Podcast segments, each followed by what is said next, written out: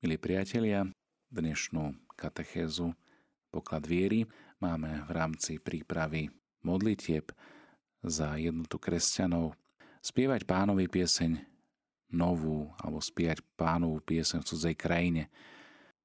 Prečítame si úryvok zo 137. žalmu a nad ním sa trochu zamyslíme a potom z 23. kapitoly Lukášovho Evanielia. Takže tu je spomenutý biblický text. Je to známy 137. žalm na brevohu babylonských riek, tam sme sa dávali a plakali, keď sme si spomínali na Sion. Na vrby tejto krajiny sme vešali svoje citary, lebo tí, čo nás zajali, žiadali od nás pevy a tí, čo nás trápili, žiadali veselosť. Zaspievajte nám nejaké piesne sionské. Akože môžeme spievať pieseň pánovu v cudzej krajine? Keby som Jeruzalem zabudol na teba, nech mi odumrie pravica. Nech sa mi prilepí jazyk na podnebie, keby som nepamätal na teba. Keby som Jeruzalem nepovýšil za vrchol svojej radosti. Milí priatelia, tento úryvok zo 137. žalmu, alebo taký ten žalmistov nárek, pochádza z obdobia vyhnanstva Júdu v Babylone. Avšak bolesť z vyhnanstva je prítomná v každom čase a v každej kultúre. Možno chcel žalmista týmito slovami vykričať svoj bôľ do neba. Možno každý verš vytriskol zo zúfalých zlikoch bolesti. Možno sa táto básen zrodila z nútenej rezignácie, ktorú môžu zažiť len tí, ktorí žijú v nespravodlivých podmienkach, pomeroch, z pocitu bezmocnosti uskutočniť akúkoľvek zmysluplnú zmenu. No, nech už vznikli tieto slova akokoľvek, bolesť srdca zaznievajúca v tomto úrivku nachádza odozvu aj v srdciach tých, s ktorými sa zaobchádza ako s cudzincami, či už v iných krajinách, alebo aj v ich vlastnej krajine. V žalme 137. zaznieva žiadosť utláčateľa, aby sa usmievali a veselili, aby spievali piesne z radostnej minulosti. Zaspievajte nám nejaké piesne sionské. S takouto žiadosťou sa stretali ľudia na okraji v priebehu celých dejín. Či už to bolo v kobojských a indiánskych predstaveniach na divokom západe, utláčatelia často požadovali, aby utláčaní ľudia vystupovali veselo, usmiaty a tak si zaistili vlastné živobytie a prežitie. Ich posolstvo je rovnako jednoduché ako kruté, lebo vaše piesne, vaše obrady, vaša kultúrna identita, to, čo vás robí posvetne jedinečnými, je dovolené len dovtedy, kým slúži nám. A v tomto žalme dostávajú hlas generácie všetkých utláčaných. Ako by sme mohli spievať pieseň pánovu, keď sme cudzincami vo vlastnej krajine? Nespievame pre našich utláčateľov, ale aby sme chválili Boha. Spievame, pretože nie sme sami, lebo Boh nás nikdy neopustil. Spievame, pretože sme obklopení oblakom svetkov – Predkovia a svety nás inšpirujú k spevu, pozbudzujú nás, aby sme spievali piesne o nádeji, piesne o slobode, piesne o vyslobodení, piesne o nádhere vlasti, kde je ľud znovu obnovený. Druhý úryvok biblický, ktorý na dnešný deň máme vybraný, tak je z Lukášovho Evanielia. 23. kapitola, 26 verš. Ako ho viedli, chytili istého Šimona z Cyrény, ktorý sa vracal z poľa a položili naň kríž, aby ho niesol za Ježišom. Šiel za ním aj veľký zástup ľudu aj žien, ktorí nad ním kvíli a nariekali. Ježiš sa k ním obrátil a povedal im, Céry Jeruzalemské, neplačte nado mnou, ale plačte sami nad sebou a nad svojimi deťmi. Lebo prichádzajú dni, keď povedia, blahoslavené neplodné, loná, čo nerodili a prsia, čo nepridájali. Vtedy začnú hovoriť vrchom, padnite na nás a kopcom prikryte nás. Lebo keď toto robia so zeleným stromom, čo sa stane so suchým? Známa stať z Lukášovho Evanielia, ktorá hovorí o Ježišovom stretnutí so ženami v Jeruzaleme. V Ježišovom Evanieliu sa píše, že ľudia, medzi ktorými bolo aj veľa žien, nasledujú Ježiša aj vtedy, keď nesie svoj kríž. Je to krížová cesta na Golgotu. Toto nasledovanie je verným učeníctvom a Ježiš ocení ich zápasy a utrpenie, ktoré budú musieť znášať pri vernom nesení svojich vlastných krížov. Dnes, vďaka ekumenickému hnutiu, si kresťania vymienajú piesne, modlitby, myšlienky z rôznych tradícií. Príjmame ich jedni od druhých ako dar, ktorý sa rodí z viery, ktorý prichádza ako svedectvo lásky plného učeníctva, často z vytrvalých zápasov kresťanov z iných komunít a iných tradícií, než je tá naša. Tieto spoločné dary sú veľkým bohatstvom, ktoré si treba vážiť, vydávať svedectvo o kresťanskej viere, ktorú spoločne vyznávame. Medzi tieto bohatstva patria aj duchovné piesne, hymny, chvály. Kto by nepoznal chvály z protestantského prostredia, kde ľudia uctievajú Boha piesňou. Kto by nepoznal nádherné chorály gregorianske eh, v katolíckej tradícii? Kto by nepoznal nádherné zborové spevy ortodoxných východných pravoslávnych cirkví? A toto všetko môže zaznievať Bohu na slávu, kde sa chváli On, ktorý je náš Pán, On, ktorý je náš vykupiteľ, kde sa zdáva úcta tej, ktorá má titul Božej Matky, Pana Mária, Bohorodička, Teotokos, kde sa uctieva Božie slovo, ktoré sa príjima, ktoré sa vyspieva, ktoré sa chváli, ktoré sa sprítomňuje v čase. Podobne ako biblické piesne všetkých, mohli sme povedať, generácií starého zákona zaznievajú pri dennej liturgii. Či už keď sa modlia v chóre, mnísi, zasvetení alebo aj laici – kde sa spievajú pri svätých homšiach ako odpoveď na prvé čítanie a slávnostný spev pred evaníliom Aleluja. Čo znamená to Aleluja? Chválme Boha. Drahí posluchači Rádia Mária, v tejto chvíli sa nám dovolala posluchačka pani Irena. Pochválený bude Ježiš Kristus. Na veky amen.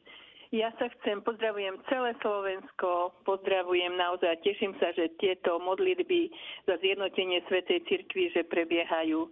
A chcem sa podeliť práve, v roku 2009 sme boli vo Svetej Zemi s grekokatolikmi. No a ten ich krásny spev akatistu zaznel na hore blahoslavenstiev a doteraz mám ten krásny obraz e, pred, pred sebou a teda vôbec celá tá puť bola prenádherná. To je nezabudnutelné. Ako sa, ako sa tie spevy e, šírili proste tou svetou zemou, akatist no, k Bohorodičke. Bolo to úžasné a preto ja obdivujem, a teda mnohí z nás, e, e, rimokatolíkov, obdivujeme tieto spevy a tešíme sa, tešíme sa, že naozaj tieto tri cirkvy eucharistické cirkvi, že máme takú bohatú minulosť, aj bohatú, e, by som povedala, speva aj tú liturgiu, svetú omšu, že, že fakt v takej jednote to môžeme, môžeme spoločne prežívať. Takže srdečne pozdravujem. Áno, to je tá krása tradície, ktorú môžeme zájomne zdieľať Áno, a ktorá nás zdvíja k Pánu Bohu. No, Áno. tak. Mne sa tiež veľmi páči východný obrad ortodoxný ten má v sebe takú veľkú hĺbku, rovnako ako Áno, aj, aj naša katolícka tradícia západná, tá je tiež nádherná. No. Problém skôr nastáva vtedy, kedy vyprázdňujeme ten duchovný rozmer a chceme to všetko len rýchlo nejako, neviem, kde sa ponáhľame všetci, ale... Áno, presne tak. Práve to ukracovanie možno, že tá liturgia potrebuje nejaký čas. Rovnako ako tá pieseň má nejaký rytmus, má nejaké, nejaké plynutie. A keď je to na správnom mieste, keď je to v správnom aj tom podaní, nielen technickom, ako speváci ano. veľmi dobre vieme, že, že čo je potrebné na to, aby sme správne dýchali, aby sme správne artikulovali, aby sme to slovo nielen nejak zahúdli, ale aby naozaj v sebe nieslo to posolstvo, tak to je veľmi dôležité. A táto tradícia, či už východná alebo západná, alebo aj z rôznych iných cirkví, ak naozaj vychádza z popudu Ducha Svetého, tak môže dvíhať všetkých poslucháčov. No. Ďakujem veľmi krásne za vaše svedectvo. Tak sa veľmi teším a ešte chcem povedať, že na hoci ktorom putnom mieste alebo aj v tých chrámoch, keď sa tento mm, spev ozýva, že to je nádhera. Napríklad, keď sa rozlíha na putnom mieste, hej, do, do širokých diálov, že to, je, že to je proste nádhera, že ja verím, že sa celé nebo teší a raduje s nami všetkými. Určite Dobre, áno, lebo Bohom, ďakujem pekne s Pánom Bohom. Ja som tiež chcel pridať takú jednu e, skúsenosť, keď som bol s pútnikmi vo Fatime, tak sme tiež mali svetú omšu v Bazilike Ružnecovej Pani Márie. No a bolo nás tam jeden autobus, možno okolo 50 ľudí.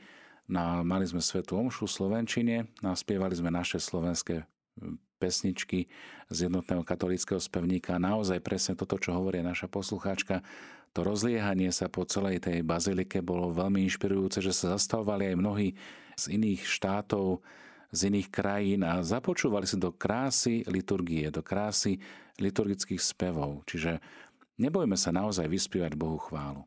Nebojme sa toho. Kresťanstvo ako jedna z najrozšírenejších a najvplyvnejších náboženstiev na svete Paradoxy netvorí inštitucionálny jednotný celok. Už počas prvých storočí svojej existencie bolo postavené na veľkom množstve najrozličnejších náboženských hnutí, smerov. O niečo neskôr bola dosiahnutá aj určitá formálna, aj keď nie celkom bezvýhradná jednota.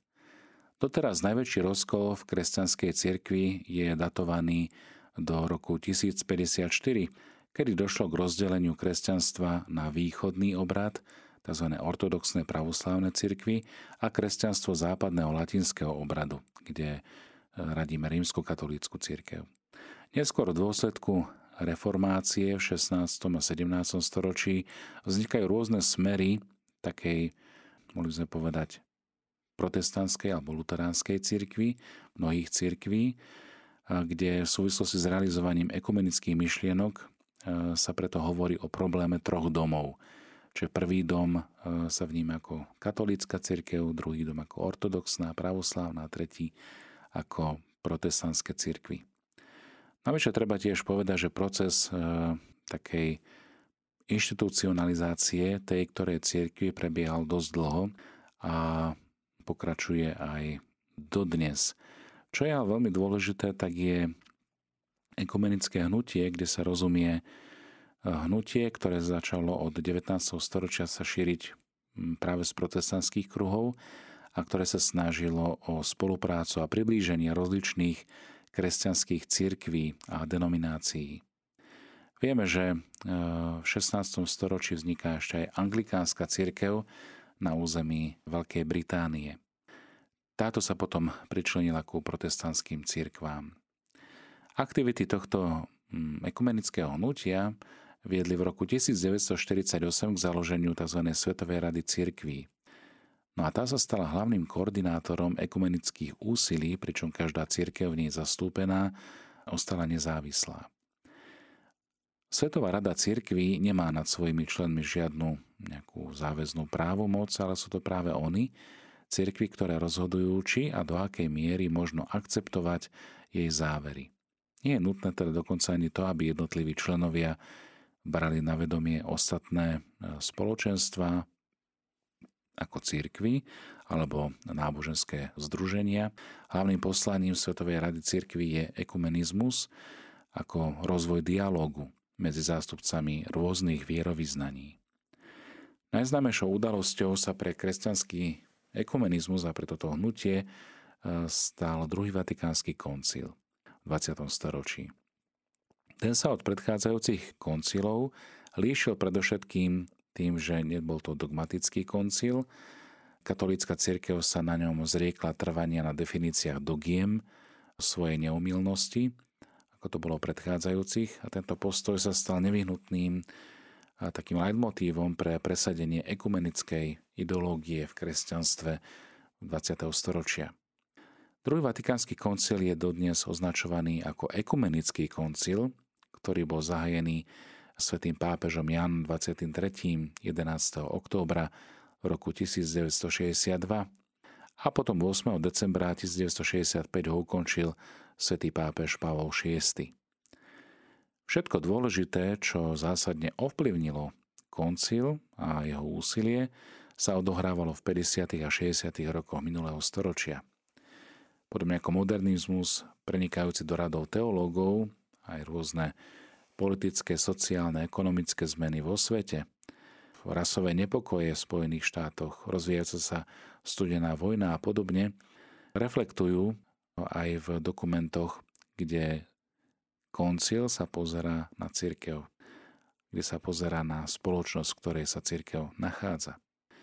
Najdôležitejšiu úlohu pri jeho zvolaní zohral už spomenutý svätý pápež Jan 23., ktorý našiel dostatočnú odvahu na to, ale aj trpezlivosť pri iniciácii svojej výzvy voči odlúčeným spoločenstvám k hľadaniu vzájomnej jednoty. Hlavné poslanie druhého Vatikánskeho koncilu bolo teda dané, dané aj v, v vízii zjednotenia všetkých kresťanov, všetkých tých, ktorých spája jeden krst. Na konci koncilu sa otvára množstvo tém, z ktorých viaceré museli aj pre nezhody ustúpiť, ale čo je dôležité, na väčšine sa koncilovi otcovia zhodli a treba tiež podotknúť, že tento koncil sa od ostatných líšil mimoriadnou otvorenosťou a túžbou viesť dialog a byť otvorený na pôsobenie Ducha Svetého. Otvorený bol nielen voči novým témam, ale najmä voči cirkevnej a svetskej verejnosti. Okrem predstaviteľov katolíckej cirkvi sa na druhom Vatikánskom koncile v úlohe pozorovateľov zúčastnilo aj 17 ortodoxných a protestantských cirkví, ako aj reprezentanti 86 vlád a rôznych medzinárodných organizácií v súlade s vyhlásením vtedajšieho pápeža Jana 23., že chce otvoriť okná cirkvi tak, aby sme mohli vidieť von a zároveň aby ľudia mohli pozrieť dovnútra. To je to známe aggiornamento. Druhý vatikánsky koncil je pre túto svoju otvorenosť označovaný ako aj za revolúciu v katolíckej cirkvi, samozrejme v údzovkách, lebo priniesol niekoľko významných zmien v usporiadaní a úlohách cirkvy, či už to bolo posilnenie eh, v oblasti náuky, hierarchickej štruktúry, ale aj zdôraznenie jedinečných cieľov, pozícia laikov napríklad z cirkvi, alebo oživenie úlohy biskupov ako následovníkov apoštolov, či prehlbenie dialógu medzi cirkvou a moderným svetom. V liturgii napríklad používanie e, jazyka miestnej oblasti alebo krajiny, začlenenie lokálnych špecifík do liturgie a podobne. Vo vnímaní svetého písma a Božieho zjavenia bol daný veľký dôraz na ústredné miesto Biblie v živote každého jedného kresťana pokrsteného. No a moderný prístup vo výklade Biblie bol tiež veľmi plodným ovocím koncilu. V súčasnosti takým najvplyvnejším výstupom druhého Vatikánskeho koncilu však ostáva aj dekret, ktorý sme si pripomenuli aj v rámci nášho vysielania Rádia Mária, dekret o ekumenizme, Unitatis Redintegratio.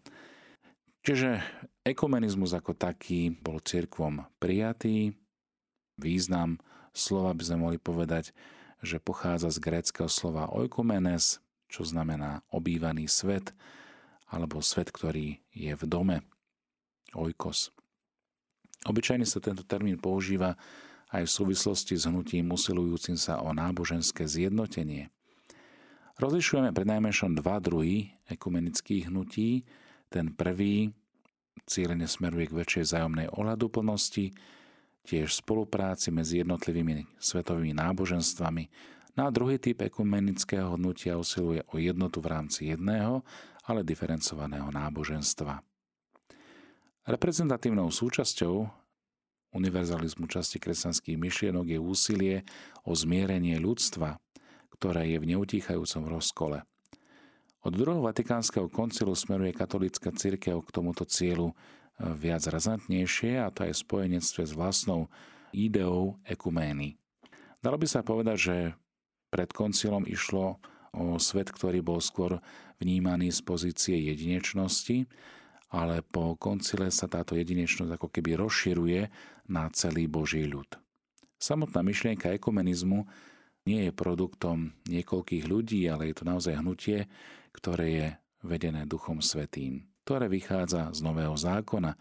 Píše sa v Evanieliu, aby všetci boli jedno ako Ty, Oče, vo mne a ja v Tebe aby aj oni v nás boli jedno.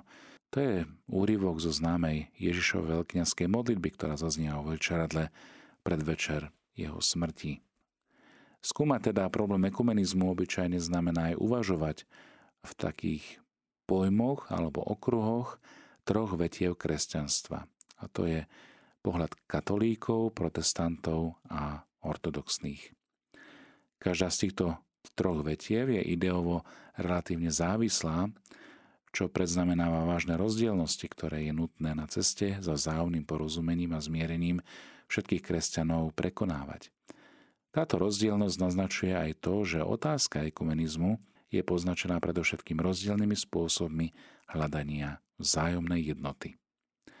Zástupcovia ortodoxných cirkví boli donedávna lídrami v oblasti prehlbovania dialógu medzi predstaviteľmi rozličných náboženských smerov.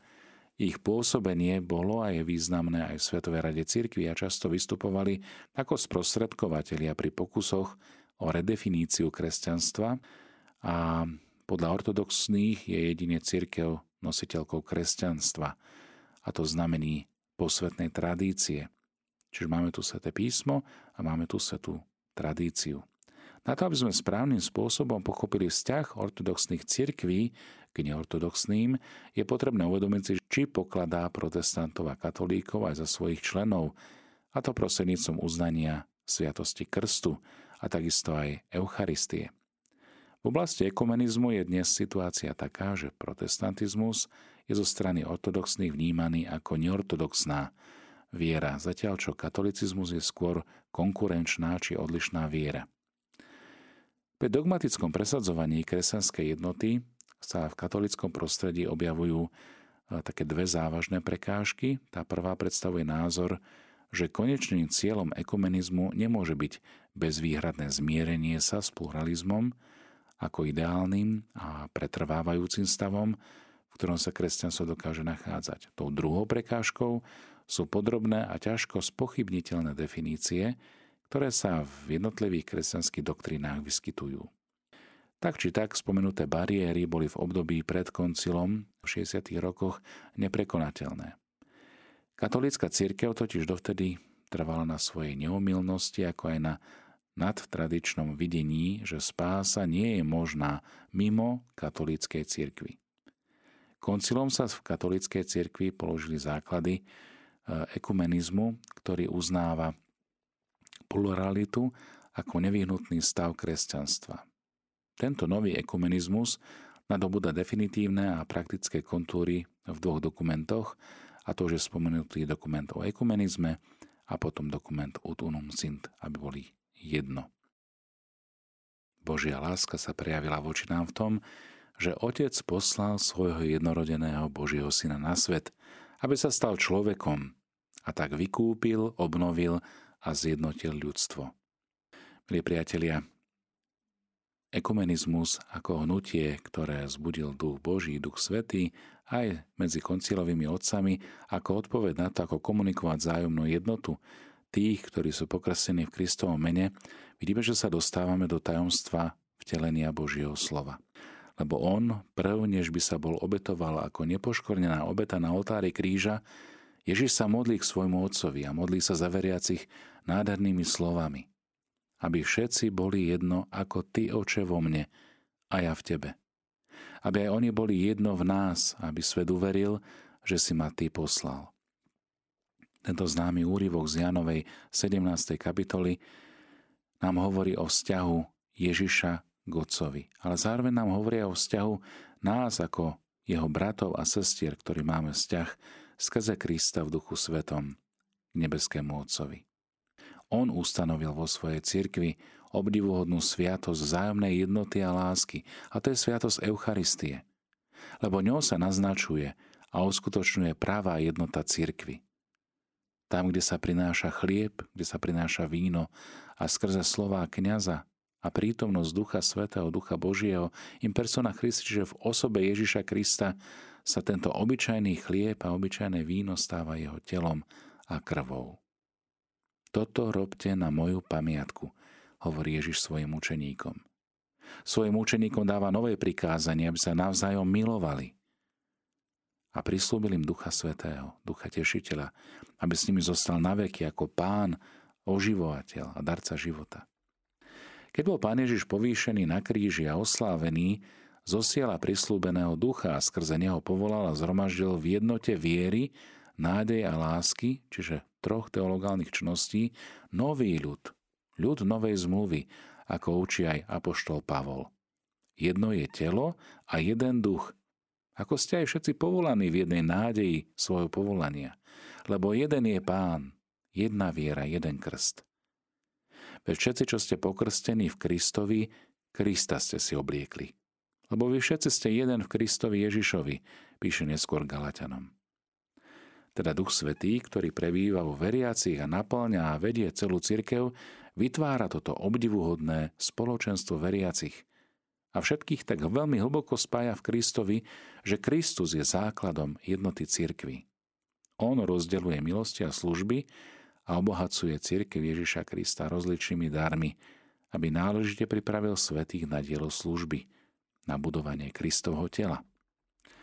Aby však Kristus upevňoval túto svoju církev na celom svete až do skončenia vekov, zveril kolégiu 12 apoštolov úlohu učiť, úlohu viesť a posvecovať.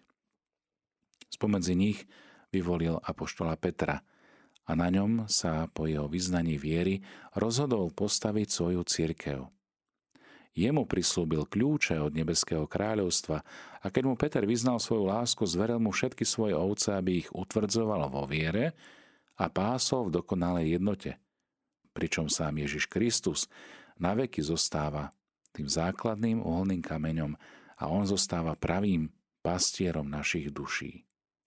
Ježiš Kristus teda chce, aby prostredníctvom verného ohlasovania Evanília a prostredníctvom vyslovania sviatosti cirkvy a láskavého vedenia apoštolov a ich nástupcov na čele s Petrom a jeho, jeho ľud účinkovaním Ducha Svetého zrastal, tak aby sa uskutočnilo spoločenstvo svojho ľudu v jednote, vo vyznávaní jednej viery, spoločnom uctievaní Boha a v bratskej svornosti Božej rodiny. A tak církev, ako jediné Božie stádo a ako znamenie vstýčené uprostred národov, predkladá evanielium pokoja celému ľudstvu a s nádejou putuje k svojmu cieľu do nebeskej vlasti. To je sveté tajomstvo jednoty cirkvy, tajomstvo Krista a skrze neho zatiaľ, čo Duch Svetý spôsobuje rozmanitosť darov, môžeme vytvárať jednotu. Najvyšším vzorom a základom tohto tajomstva, milí priatelia, je jednota v trojici osôb, jedného Boha, ktorého vzývame ako Otca, Syna a Ducha Svetého. Ak sa pozrieme na vzťahy oddelených bratov ku katolíckej cirkvi, tak vidíme, že v tejto jedinej Božej cirkvi vznikli hneď na začiatku niektoré roztržky, ktoré už svätý apoštol Pavol veľmi prísne karhal ako odsúdenia hodné. V neskorších storočiach sa vyskytli ešte väčšie spory a nemalé spoločenstva sa oddelili od plného spoločenstva s katolíckou cirkvou. Niekedy vinou ľudí z jednej i z druhej strany. Ale tých, ktorí prichádzajú na svet v tých spoločenstvách teraz a v nich sú vychovávaní vo viere v Krista, nemôžno obviňovať z riechu rozkolu. A katolícka cirkev ich objíma naozaj s bratskou úctou, láskou a dôverou, lebo tí, ktorí veria v Ježiša Krista a boli riadne pokrstení, sú v istom hoci nedokonalom spoločenstve s katolíckou cirkvou. Pre isté rozmanité rozdiely, ktoré jestvujú medzi nimi, a katolíckou cirkvou vo vieroučnej a zavše i disciplinárnej oblasti a čo sa týka štruktúry cirkvy, plnému spoločenstvu cirkevnému sa stávajú do cesty mnohé a takedy aj závažné prekážky. Tieto sa snaží prekonať práve už spomenuté ekumenické hnutie. Napriek tomu sú členovia v krste ospravedlnení skrze vieru a tým privtelení ku Kristovi. A preto právo majú česť nazývať sa kresťanmi a synovia katolíckej cirkvi ich oprávnene uznávajú za svojich bratov a sestry v pánovi. Okrem toho niektoré, ba mnohé aj význačné prvky a hodnoty, z ktorých sa vo svojom celku buduje a živí samotná církev, môžu nájsť aj mimo viditeľného okruhu katolíckej cirkvi písané Božie slovo. Život milosti, vieru, nádej a lásku, ako aj iné vnútorné dary Ducha Svetého i viditeľné prvky.